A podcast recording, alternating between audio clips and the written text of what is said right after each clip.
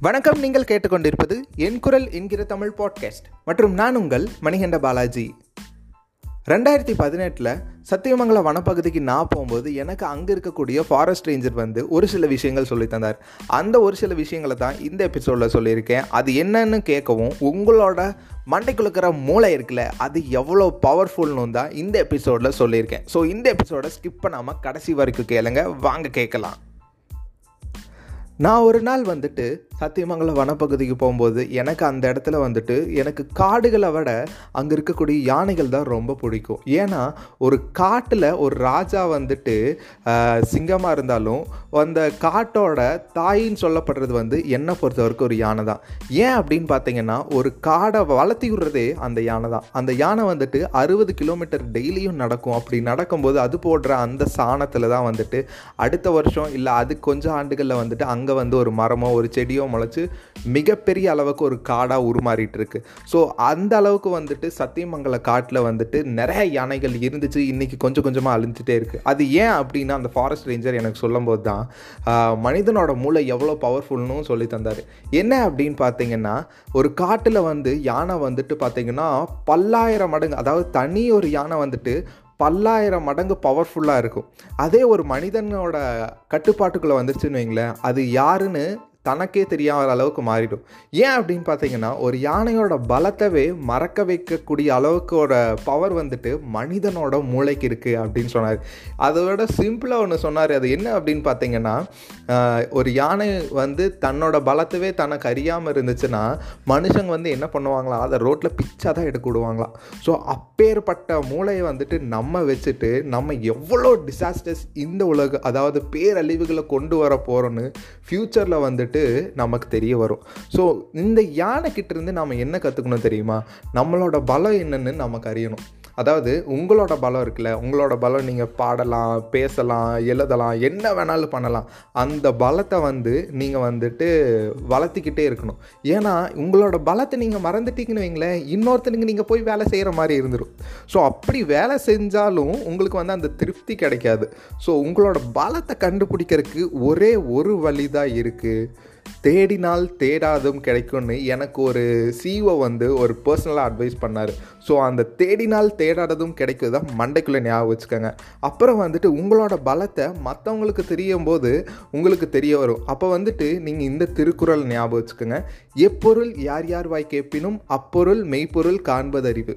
So இதை மட்டும் இந்த ரெண்டு விஷயம் தேடினால் தேடாததும் கிடைக்கும் அதுக்கப்புறம் வந்து எப்பொருள் யார் யார் வாய் கேட்பினும் அப்பொருள் மெய்ப்பொருள் காண்பதறிவு. ஸோ இதை ரெண்டும் உங்கள் மனசுக்குள்ளே வச்சுட்டு நீங்கள் உங்களோட பலத்தை தேடி கண்டுபிடிங்க.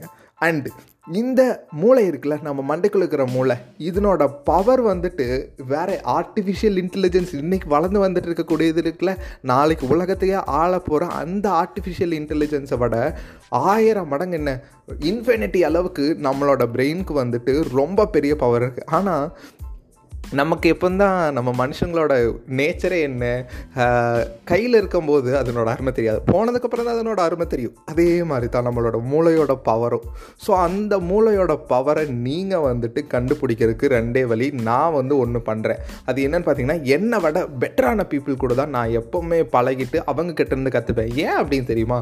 அந்த பெட்டரான பீப்புள் நம்மளை விட பெட்டராக இருக்கும்போது நம்மளும் அவங்கள மாதிரி பெட்டர் ஆகணும்னு நினைப்போம். அதே சமயம் நம்மளே அவங்க வந்து பெட்டர் ஆகிறதுக்கு வந்துட்டு இது சொல்லி தருவாங்க. ஸோ அந்த வகையில் வந்துட்டு ரோட்ரி கிளப்பில் சேருங்க. இல்லைன்னா ரோட்ராக் கிளப் அப்படின்னு ஒன்று இருக்குது காலேஜஸில் இருக்குது கம்யூனிட்டி பேசஸ்லேயே இருக்குது ரோட்ராக் கிளப் அதில் நீங்கள் சேர்ந்து உங்களை கொஞ்சம் கொஞ்சமாக வளர்த்திட்டு வாங்க.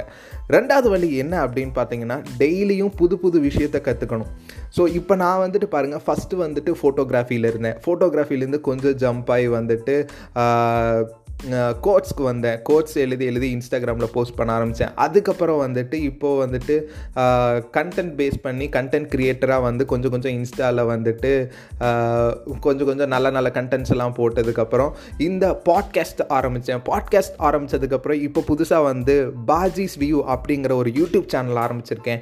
நேற்று தான் இந்த யூடியூப் சேனல்லையே ஆரம்பிச்சிருக்கேன். ஸோ நம்மளை வந்து ஒவ்வொரு நாளும் ஒவ்வொரு புது புது விஷயத்தை இது பண்ணிக்கிட்டே வரணும். ஒரே அரைச்சமாகவே நம்ம அரைச்சிட்டே இருந்தோம்னா நம்ம லைஃப்பில் வந்துட்டு ஒரு த்ரில்லே இல்லாமல் போயிடும் என்னோட அண்ணா வந்துட்டு அமேசானில் வந்துட்டு இங்கே கீர்ணத்தம் கோயம்புத்தூரில் வந்துட்டு மேனேஜராக இருந்தாங்க. அந்த அண்ணா எனக்கு சொன்னது ஒன்றே ஒன்று தான் அந்த அண்ணா பன்னெண்டு வருஷத்துக்கு முன்னாடி இன்டர்வியூ அட்டன் பண்ணும்போது அந்த இன்டர்வியூ அந்த ஹெச்ஆர் வந்துட்டு கேட்டாராம் தம்பி நீங்கள் என்ன பண்ண போகிறீங்க அப்படின்னு சொல்லிட்டு. சார் நீ எனக்கு தெரிஞ்சது ஒரே விஷயம் மார்க்கெட்டிங் சேல்ஸ் அதில் வந்து நான் பெட்டர் என்னை விட அடிச்சுக்க ஆளே இல்லை அப்படின்னு சொன்னார். ஸோ இந்த இடத்துல நீங்கள் முக்கியமாக கவனிக்க வேண்டியது என்னென்னா உங்களோட திறமை இருக்குல்ல உங்களோட அந்த பலம்னு சொன்னல யானையோட பலம் மாதிரி தான் உங்களோட பலம். அதை நீங்கள் மறக்காமல் இருக்க அந்த பலத்தில் உங்களை அடிச்சுக்க யாருமே இருக்கக்கூடாது. அப்படி யாராச்சும் அடிச்சுக்க வந்துட்டாங்கன்னா அதை தாண்டி அதை தாண்டி நீங்கள் ஒர்க் பண்ணிக்கிட்டே போகணும். ஸோ இந்த எபிசோட் உங்களுக்கு பிடிச்சிருக்குன்னு நினைக்கிறேன். இந்த எபிசோடோட நிறைவு பகுதிக்கு வந்துட்டோம். உங்களோட பலம் உங்களோட வளர்ச்சி. உங்களோட வளர்ச்சி உங்களோட கனவுகளுக்கான ஒரு வழி. அந்த வழியை தேடி போங்க. இந்த எபிசோட் இதோட நிறைவு பெறுது. இந்த எபிசோடு உங்களுக்கு பிடிச்சிருந்துச்சுன்னா சா ஸ்பாட்டிஃபை அதுக்கப்புறம் கூகுள் பாட்காஸ்ட்டில் சப்ஸ்கிரைப் பண்ணுங்கள் ஸ்பாட்டிஃபைல ஃபாலோ பண்ணுங்கள் ஏன்னா அப்போ தான் நான் போடுற எபிசோடு வந்துட்டு உங்களுக்கு நோட்டிஃபிகேஷனாக வரும். அதை நீங்கள் கேட்டு உங்களோட வாழ்க்கையில் நீங்கள் மேம்மேலும் வளரலாம்.